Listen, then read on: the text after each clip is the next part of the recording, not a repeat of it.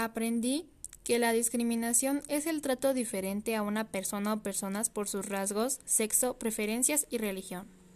Tener una vida activa ayuda a evitar enfermedades en el futuro y tener una calidad de vida mejor. Hidratar bien el cuerpo ayuda a estar muy saludables y activos. La solidaridad ayuda a tener una convivencia sana, respetuosa y es muy importante aplicarla en la vida diaria.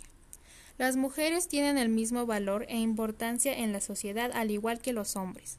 Consumir cereales y leguminosas nos aportan carbohidratos, vitaminas, minerales, fibras y evitan desarrollar enfermedades.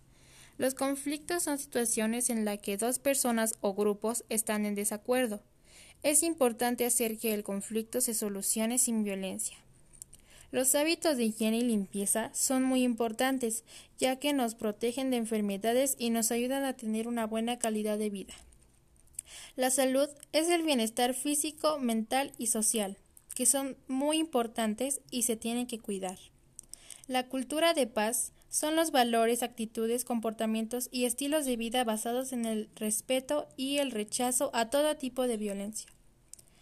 La leche materna es muy importante, ya que no solo ayuda al bebé, sino también a la madre y a otros factores. El sedentarismo es el estilo de vida en la cual la persona no hace nada, lo cual afecta mucho al cuerpo, provocando muchas enfermedades. El tema que más me fue interesante fue el de la mujer en nuestra sociedad, pues nos enseñó que todos somos iguales y tenemos los mismos derechos y valores.